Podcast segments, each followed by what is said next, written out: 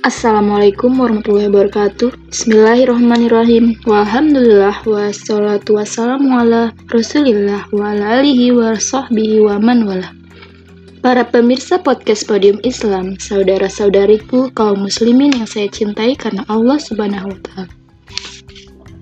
Kita dipanggil sholat oleh azan. Hayyalah sholat, ayo sholat. Kita bertanya, kenapa mesti sholat? Lanjutkan kalimatnya, Hayyalah falah jadi, ketika Allah minta kita sholat, Allah tidak butuh dengan sholat kita, yang butuh kita sendiri. Seandainya langit dan bumi tidak sujud kepada Allah, tidak akan menurunkan status Allah sebagai Tuhan. Tetap Rabbul Alamin. Yang butuh itu kita, ibaratnya kata Allah. Saya minta kamu sholat supaya kamu bahagia dan sukses.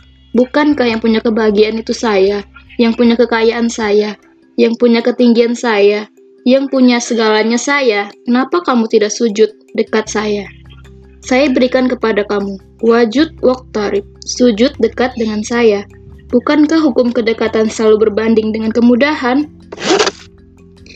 Contohnya, kita dekat dengan pimpinan, kita mudah urusan pengerjaannya. Kita dekat dengan dosen, mudah dapat bimbingan dari dia.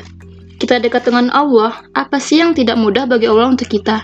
Gak ada yang gak mudah, jadi selama ini belum kalau di antara kita ada yang belum tercapai keinginannya, mungkin barangkali bukan kita yang kurang hebat, tapi kita kurang dekat dengan Allah.